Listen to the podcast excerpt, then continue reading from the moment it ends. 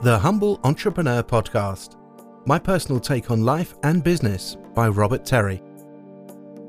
Since 2005, I've been the co owner of Nationwide Ventilation Limited, installing commercial kitchen ventilation. We've worked for the biggest names in the industry, including KFC and Taco Bell. The podcast gives you an insight into my journey and learnings along the way. Available on iTunes and Stitcher.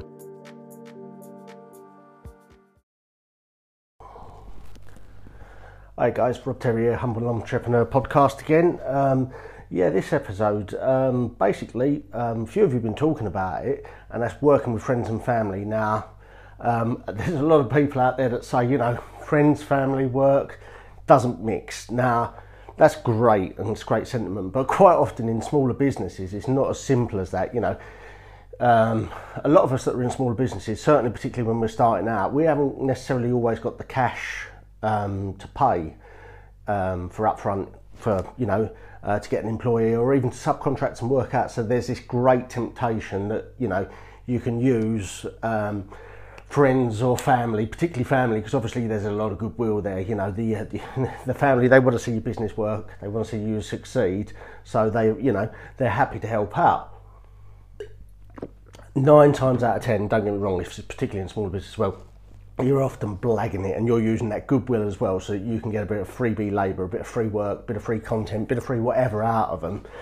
Um, but again, obviously, it, it does come with its uh, with its problems, particularly as the businesses grow, particularly as they build, and then people start feeling like they're entitled to things and bits and pieces and and whatnot. So um, there, there, there's there's obviously different different people within different businesses that employ different family members. There, obviously, if you're you're in business, obviously the easy common one is to get your wife working in the business. Um, get the wife working with you in the business as well, because obviously she, she's got a vested interest in getting it up, running, and working. Or there's family members, there's mums, there's dad, or there's potentially you've got friends. Now you may have a friend that's um, uh, he's skilled at marketing or something like that, so he could help you out with a bit of a marketing campaign or something along those lines. Now, there's not, I'm not saying there's anything wrong with it. I mean, I, I in fact, in my business in Nationwide Ventilation, um, both myself and my business partner, we've got um, our partners, um, our partners in the business as well. Our wives are partners in the business as well, so obviously they've got a vested interest in it.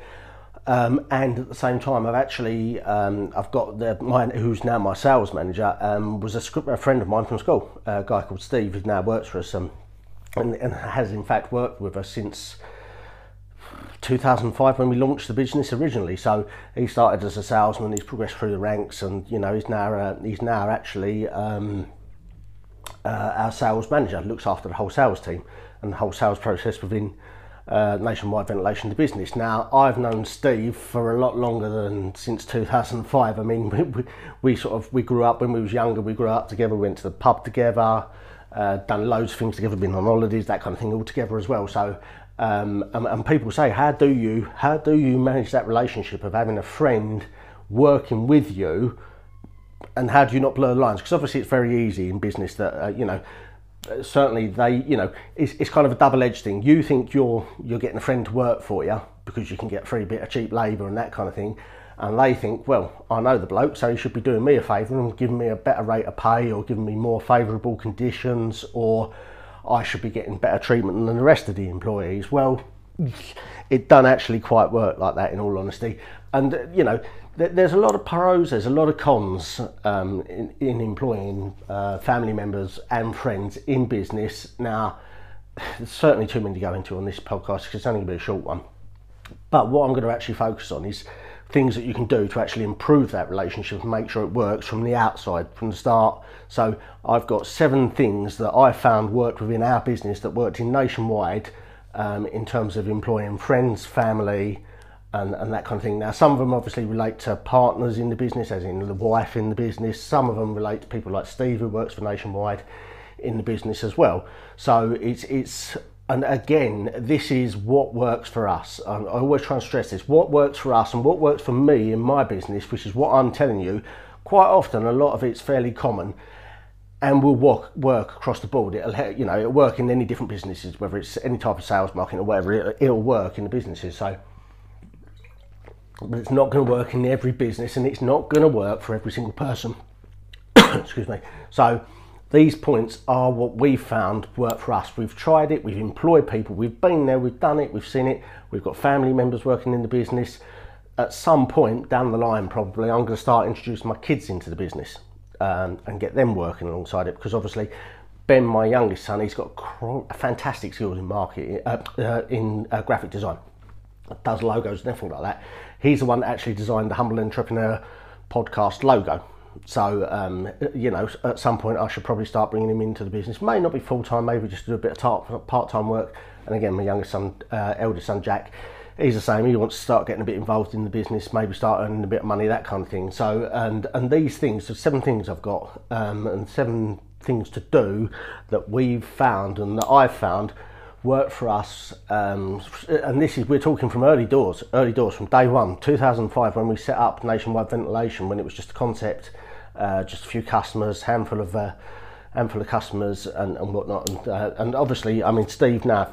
15 years down the line, obviously been very instrumental in uh, the success of the business. You know, all this business about self-made people, bullshit. There's a team. There is always a team behind you and that may be a family member, it may be your wife, it may be a friend or whoever, but there's always a team behind you. So we'll get into these seven things then. Now, these are the seven things that we've found or that I've found have worked for us, and some are going to work for you, some ain't going to work for you, like I say. So now the first one is like any employee, exactly the same. Even if they're not, you're not paying them or doing whatever. These, this is you still do this, and it's establishing a clear, defined role, responsibilities, and also actually issue them a contract of employment that will cover their wages, their holiday, all their benefits, all their entitlements, all the other bits and pieces. Just treat them from day one like a normal employee and put it all in there.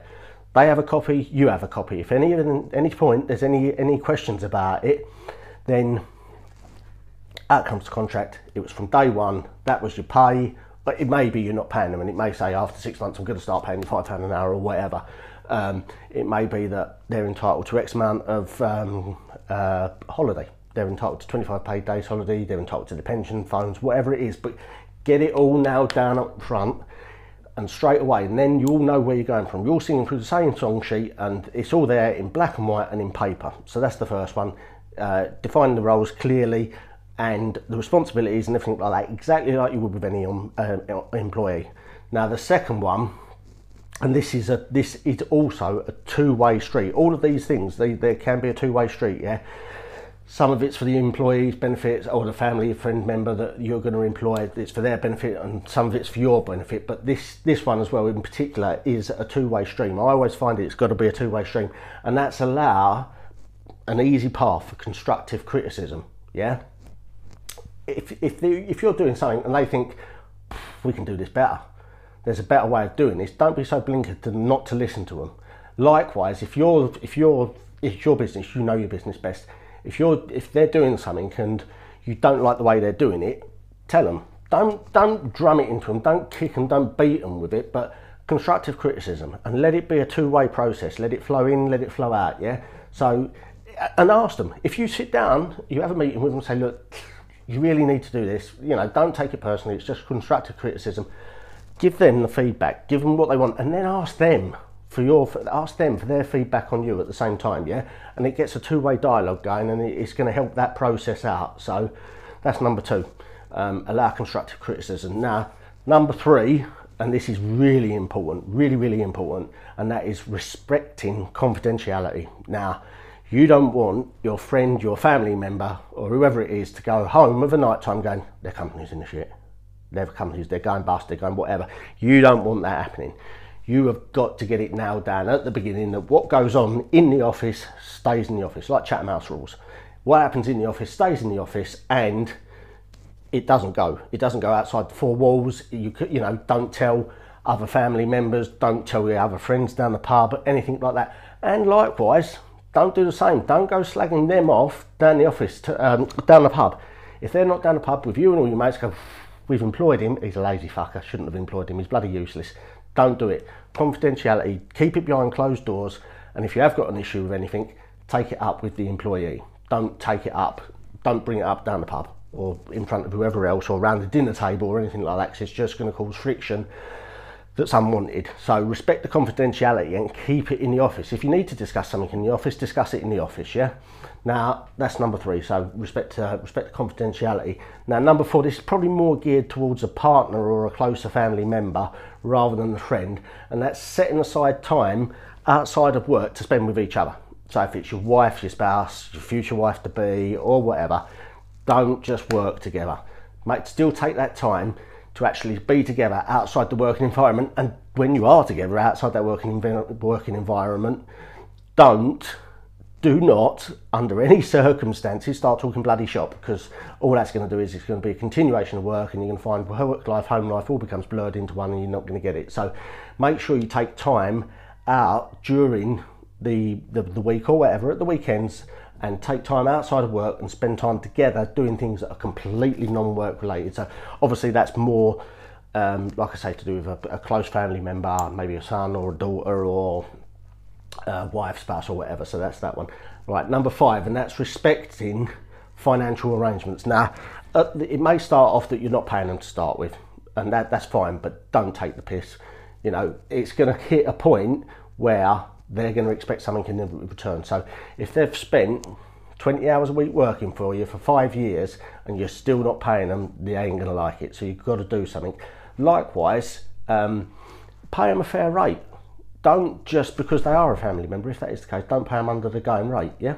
So pay them the going rate if they've got a job that requires that or they've got a role that requires that. So that's number five. Now, number six, um, don't make any exceptions to the rules. Seven rules here, stick to them.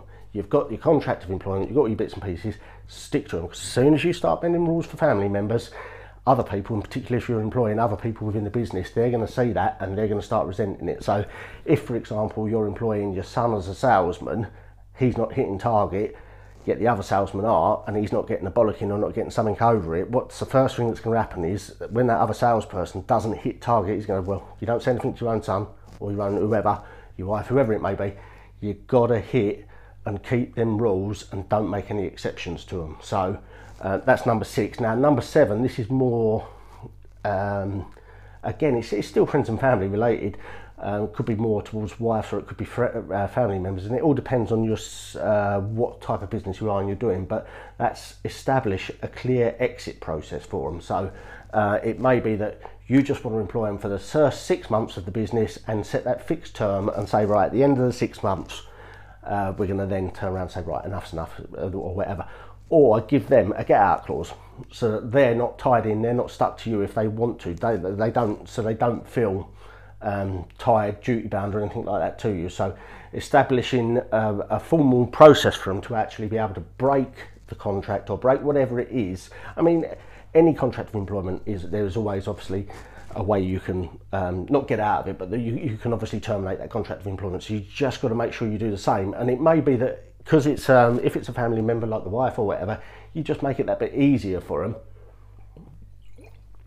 So it creates less friction from that. If they've had enough, they've done their bit in the business, or they feel they've done their bit in the business, or even you do as well. Because it may at a point in time where you think right, enough's enough. Now I need to actually take somebody on that is actually got a proper expertise in that role. I actually need to employ a full-time salesperson or a full-time admin staff, or I can now I've got enough there to justify actually um, uh, outsourcing it to somebody else. So make sure that that process is clearly laid out up front. So all, all of these, the majority of these seven things, you want to make sure you start. And again, it's like anything I say, consistency in business is everything and it, particularly point number six, which says no exceptions to the rules. So use those seven things as a guideline. Some of them are going to work for you, some ain't going to work for you, but let's put it this way.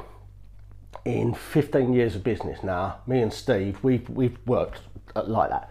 And all right, don't get me wrong, there are times when we do go down the pub together and we have a few beers, we get on to talking shop and that kind of thing about the business. Um, not often because we try and avoid it.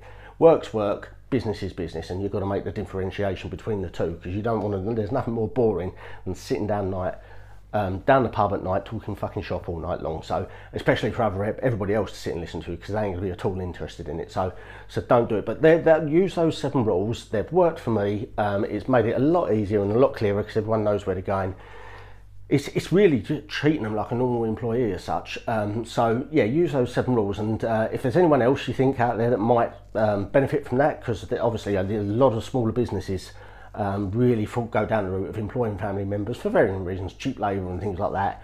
Um, so yeah, if you feel that this uh, podcast could be a benefit to them, um, give them a shout out and get it shared to them and let them know it's there so they can have a listen. And uh, again, as always, any feedback, please send any feedback into me. I always do these things for you guys so that you know you, you can learn from it. These are seven things we've built up over the last 15, 16 years in business and learned. So use them, use them and take them on board, use it, and hopefully it'll give you some benefits. Um, and stop you falling some of the traps that we've fallen into over the years. So, right, that's it, guys. Um, it's a, again, it's a Friday. It's recorded today. So, have a good weekend, and uh, we'll catch up with you shortly. Thanks so much, guys. Bye.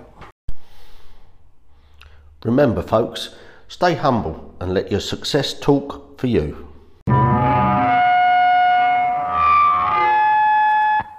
See you later. I think we have to go.